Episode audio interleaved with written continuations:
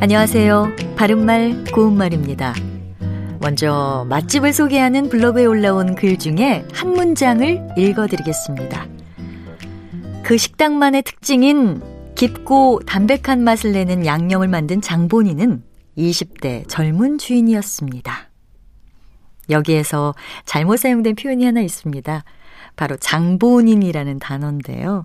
장본인은 어떤 일을 꾀하여 일으킨 바로 그 사람이란 뜻으로 주로 부정적인 사건의 주요 인물을 말합니다.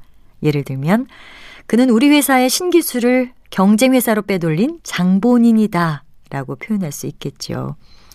많은 사람들이 사랑하는 음식을 만들었다는 것은 바람직하지 못한 것이 아니니까 여기에 장본인이라는 표현을 쓴 것은 적절하지 않습니다.